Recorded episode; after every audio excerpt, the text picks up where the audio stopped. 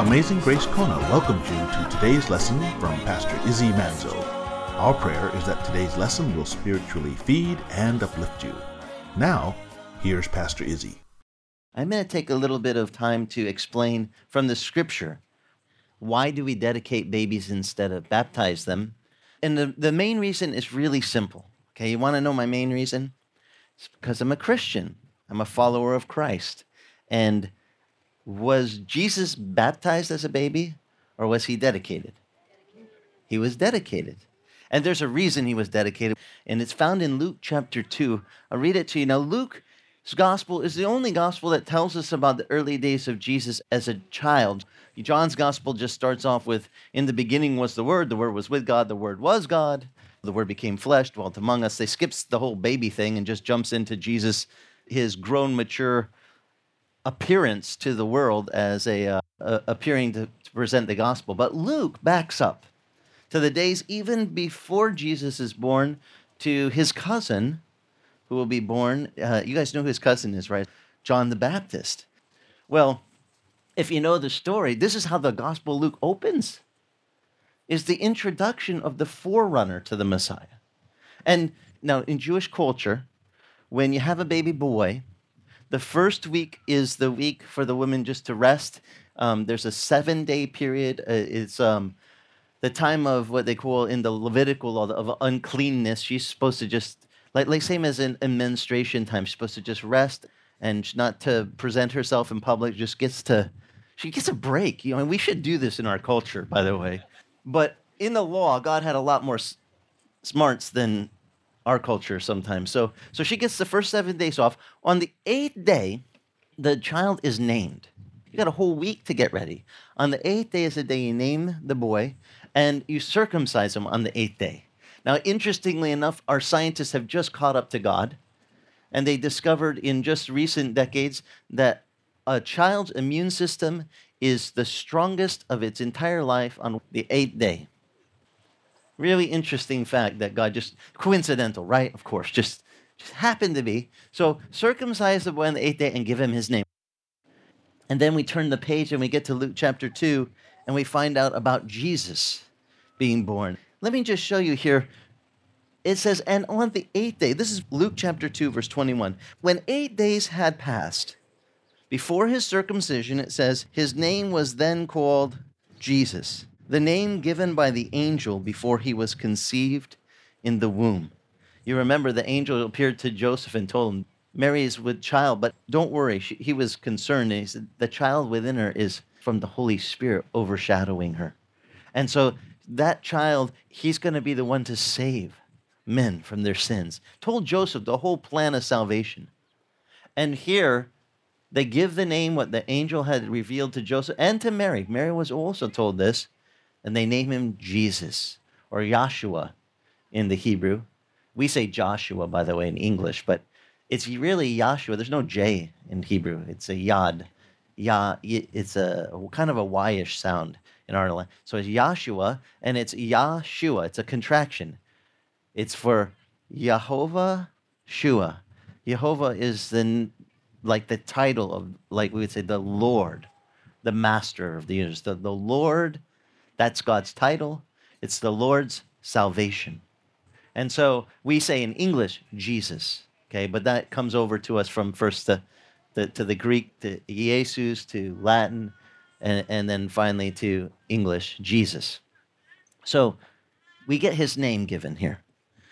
And here we read on, it says, And when the days of the purification according to the law of Moses were completed, then they brought Jesus up to Jerusalem to present him to the Lord, or dedication to the Lord. And this is part of their law, according to the law. If you had a girl, it's a little different.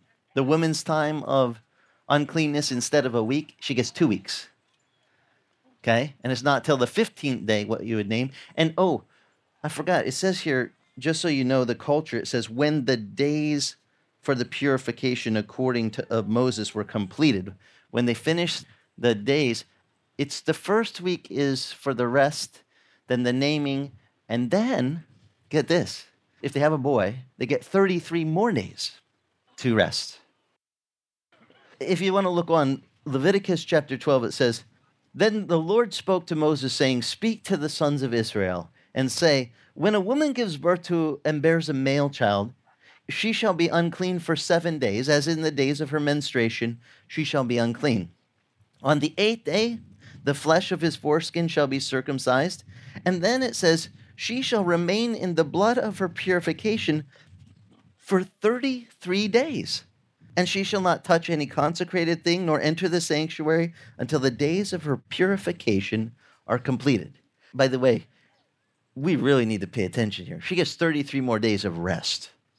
It's unfair what they do in American culture to the women. You know, they just had a baby.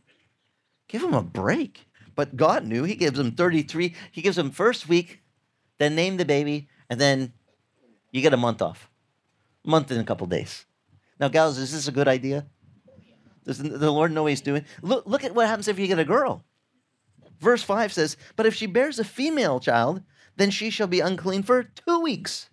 And then, eh, as in her menstruation, then she shall remain in, in the blood of her purification for 66 days. Well, let's just double it from one week to two, from 33 days to 66 days. She gets to take a break.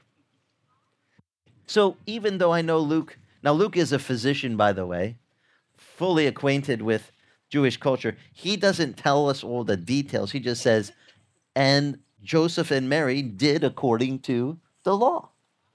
You remember, Jesus said, I didn't come to abolish the law, I came to fulfill it. So every part of the law would be fulfilled with our Lord. He would do every part. Even as a baby, his parents would be fulfilling the law. They would follow according to the laws what was directed, and they would do it. And so, this is why we see Jesus uh, as my leader. I'm going to copy him. Was Jesus baptized as a baby? Is anyone familiar with any? There's no record of him being baptized. In fact, it won't be till 30 years later when he will go to the river. And who, by the way, will be the one that, that will baptize him? His cousin, John the Baptist, we just read about in the ch- chapter before, will be the one that will baptize him. And when Jesus gets to John, John will say, No, I need you to baptize me. And Jesus, don't know it. Perm- permit it. It fulfills all righteousness. I'm setting an example. Okay? John, just do it. Listen, and John was going, No, you you should baptize me. I should have you, you know, you're the Lord. You know, Jesus, I love how Jesus is. He shows everything to us by example. Now, when people ask, why don't you baptize the infants. In the book of Acts, it tells us that you must repent and be baptized. Repent. Repentance is um, part of the whole get ready for your baptism thing. And I have the dickens of a time getting those little ones to repent. As much as I try, repent, you little twerpin. I can't get a yes or no. Did they really repent? And what are they repenting for? I mean, there's a, their fallen nature. I don't know. I mean, they're just so small. It doesn't, see, Jesus did everything so we would have the right example. That he was dedicated as a baby and, and presented to the Lord. Now, there's more to this.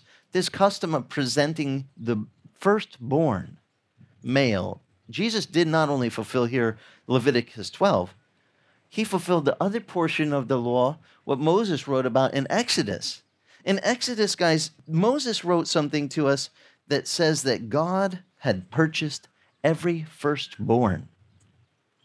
That the firstborn that would open the womb would be called holy, consecrated unto God. And this is a really interesting passage to me that I get to throw in on the date because Jesus was the firstborn, of course. Let me show you something in Exodus chapter 13 that God says that he gets all the firstborn. He paid for him, he said. Exodus chapter 13, verse 1 says, Then the Lord spoke to Moses, saying, Sanctify to me every firstborn, the firstborn offspring of every womb amongst the sons of Israel, both man and beast, he says, belongs to me. Now, if you read on through the chapter, you'll find out that the Lord will give direct instructions as to why this is. What's so big deal? That, why does God own the firstborn? Well, let me show you. Then it says, Now the Lord said, When I bring you into the land of the Canaanite, verse 11. This is Exodus 13 11. It says, As he swore to you and to your fathers to give it to you, that you shall devote to the Lord the first offspring of every womb, The offspring of every beast that you own, the males belong to the Lord. But every first offspring of a donkey, he says, you shall redeem it with a lamb. If you do not redeem it, then you shall break its neck. He says, and every firstborn amongst men, amongst your sons, you shall redeem. And it shall be that when your son asks in the times to come, saying, What is this that, that you shall say to him, With a powerful hand the Lord brought us out of Egypt from the house of slavery. And it came about when Pharaoh was stubborn about letting us go. What did God do to get Pharaoh that straw that broke Pharaoh's back? And he told all the Israelites to take a lamb and to slay it and to take its blood, put it on a hyssop branch, paint it over the doorpost and the lintel of the house, and go inside and roast the lamb and eat the entire lamb. This was their last meal in bondage in Egypt. I find it really interesting. The blood of the lamb will be the thing that will be the covering. Because it says, then the angel of death was going to pass through Egypt, right? And everyone who was inside the house where the blood of the lamb was, what did the angel of death do? Passed over. That's where we get the name Passover. Death passed over. And so, all of the firstborn that night, though, the angel of death, every firstborn male in Egypt, every firstborn of the animals, they all died at once. That was the sign. God said, Pharaoh, I'm not fooling with you anymore. He hit him right where it hurt. You know, this is this I mean, that's his heir to his throne. God takes out Pharaoh's son, and Pharaoh goes, All right, you guys can go, get out. And he sends them on their way. And so the Lord declares, Because I did this to Pharaoh and killed every firstborn in the land of Egypt, that both the firstborn of man and the firstborn of beasts this is why we do this. You tell your kids this. This is why we do this. And therefore I sacrifice to the Lord the males, the firstborn of every womb, but the firstborn of my sons I redeem. There was a, an edict given by God to Moses to redeem every firstborn male, every firstborn of the animal. And if you didn't, if you didn't redeem the, the firstborn of your donkey, what do you have to do to it? Kill it. You say, well, that's cruel. Why would God do that? Because he's trying to make you remember what he did to set him free. And interestingly enough, 25 years ago, I heard a study done by, I think it was the Billy Graham group. They did a study of a census. They took, uh, they went through, they went through the United States and they asked, what position in your family were you born into? And they asked all the ministers of all the different denominations it was over 96% all, I mean, we're talking Baptist, Catholic, any, any of the guys in ministry, they asked, what, what lineup, where in the lineup were you born in your family? That over 96% were firstborns. Is that a coincidence? No, God knew exactly. He said, I, re- I paid for them. Them firstborn are mine. They're set apart for me. Now, Jesus was the firstborn. And Luke tells us, according to the law, Mary and Joseph went up to the temple to present him to the Lord. Now, let me share with you the presentation. On that day when Jesus was brought to the temple, he gets this all set up so that Mary and Joseph are going to go up to the temple now and they're going to go to present their baby to the Lord. By the way, they have to bring, according to the law in Leviticus, a presentation of a sacrifice, a payment for the redemption. Just like when, when you wanted to redeem the donkey, you had to give a lamb. When you want to redeem your child. Now, if you're poor, the Lord even accounted for the people who are poor. They could give a couple pair, uh, pair of turtle doves, you know, some small offering, but they still had to do the whole offering. Why? It was symbolically saying we're redeeming, we're paying for the firstborn, like God has told us to do. There's a price to keep this. And Christ, by the way, is our price. He paid to redeem us. But here, he's going to fulfill the whole law when he does this. Now, when he gets there, I love this part. Look with me at, at Luke chapter 2. It says, Then it came about, they went to offer a pair of turtle doves or two young pigeons, according to the, what the law said in verse 24. Now, you could offer actually more than this uh, a lamb, you could offer more expensive animals, but it tells me that Mary and Joseph were not wealthy by what Luke includes here. If I was to read Leviticus chapter 5, they don't opt for the expensive offerings. They go with the poorest, the poor man's offering.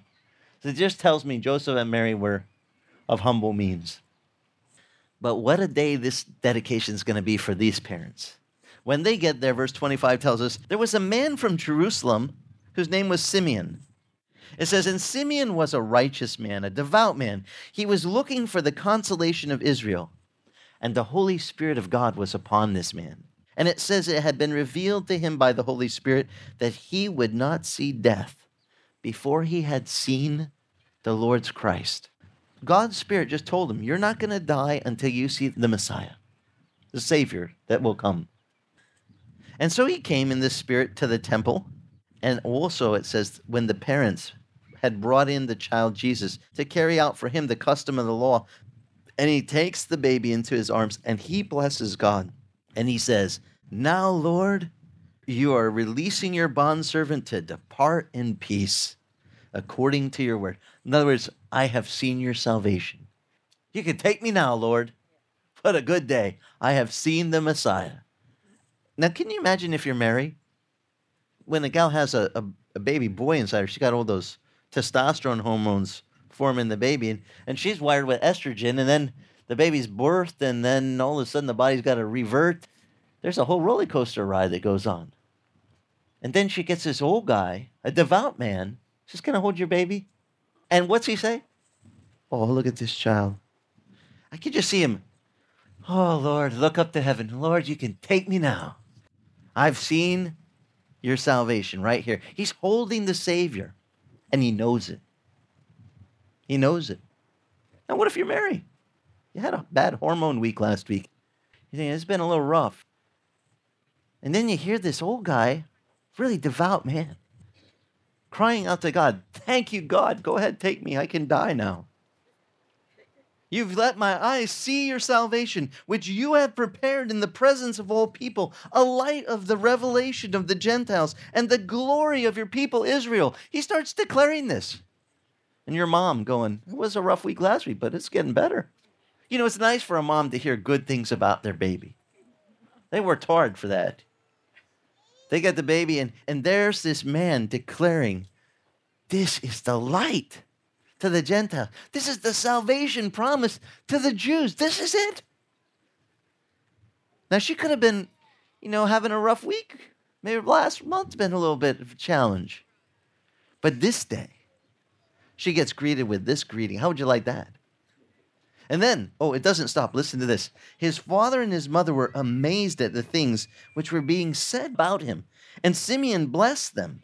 And he said to Mary, his mother, Behold, this child is appointed for the fall and rise of many in Israel, for a sign to be opposed, and a sword will pierce even your own soul, to the end that the thoughts of many hearts might be revealed. Now, also, there was a prophetess there, a woman named Anna, daughter of Phanuel, and she was from the tribe of Asher. And she was advanced in years. She had lived with her husband for seven years after marriage, and then as a widow to the age of 84. She never left the temple. She served night and day with fasting and prayers. You got this devout widow in the temple. She's 84 years old. She goes, um, at that very moment, she came up and she began giving thanks to God, and she continued to speak of Him to all those that were looking for redemption in Jerusalem. Everybody, listen up. Anyone want to be redeemed from your sin? The Redeemer is right here. The Redeemer. Now, they're going there to give this little turtle dove offering, according to the law, to redeem their firstborn. But what are they hearing? We got something better than that. This is the Redeemer for everyone. This is the one, the Lamb of God. Now, skip forward just a couple chapters and they'll grow up. And, you know, of course, we don't have much of Jesus' life in between. We have him visit the temple at 12. He goes with his family up to Jerusalem again. You, you guys know that. That's all we get from the baby story until his adulthood. We get one little glimpse in between. Does anyone ever wonder why they threw that in? I have an insight might help you. This comes from my Catholic upbringing. We got baptized as babies, but to be really honest, the baptism, if you study the the whole thing, it, it's more like a presentation of the baby. The spirit of it is similar to what these guys did. They they bring your baby to present him to the Lord. But does that mean the baby is saved because you presented him? No, it's the faith of the parents, it says, that is a covering to that child until they come to an age of understanding, where they're old enough to understand. And they have in the Jewish culture a thing called a bar mitzvah to announce the changing of that child from baby mind to adult enough to understand for themselves. In other words, they're able to stand up and confess their own faith, to come as a young adult and say, Now I believe because of me, not because of my parents counting it for me. We don't know. It does not say that he was there for his bar mitzvah, but I suspect being 12, and the only thing given to us that they went, his parents went up to Jerusalem again, and they go up there for the feast, and what happened? They departed to go home afterwards, right? Doesn't tell us. They could have gone for his bar mitzvah. I suspect they did. This is why. Because on the way back, it says they travel a couple days' journey and they suppose that he was with, you know, some of the relatives or some, some uh, someone in the gang, right? And what happened? They couldn't find him anywhere. Wasn't with them, so they had to go back. And when they got back, where'd they find Jesus in Jerusalem? He's in the temple and what was he doing? He was teaching. He was discussing with the rabbis. If God is God, and you know, and this would be, by the way, an act of adulthood. You don't have the child teach the rabbi in Jewish culture. That's why I think it's possible that was his. He was bar mitzvah. What the Jewish would accept as you're now of age of understanding for yourself. And Mary's like, "What are you doing, son? You really freaked us out." And he's like, Mom, don't you know I have to be in my father's house? Did he know who his father was? Yeah. That's the only thing from we, we get this account of baby dedication, skip forward 12 years, back at dad's house, and this time he's teaching. And then we skip forward to 30 years old when he enters his public ministry and says, John, baptize me. And so when people ask me, why don't you baptize them little guys? I said, I prefer to present them to the Lord the way that Jesus was presented. I'm going to follow Jesus. He's my example. And when they get to the age of understanding, then they can choose. And that's why we dedicate or present babies to the Lord. Amazing Grace Kona thanks you for listening to today's lesson. You can listen to today's lesson or any of the radio lessons on iTunes titled Celebrate the Lord. And if your travels take you to Kailua Kona on the big island of Hawaii, come visit us. We meet Sunday mornings, 9 a.m., on the beach at the north end of the old Kona Airport. For more information on Amazing Grace Kona, go to our church website at amazinggracekona.com. Amazing Grace Kona is the original Calvary Chapel Kona.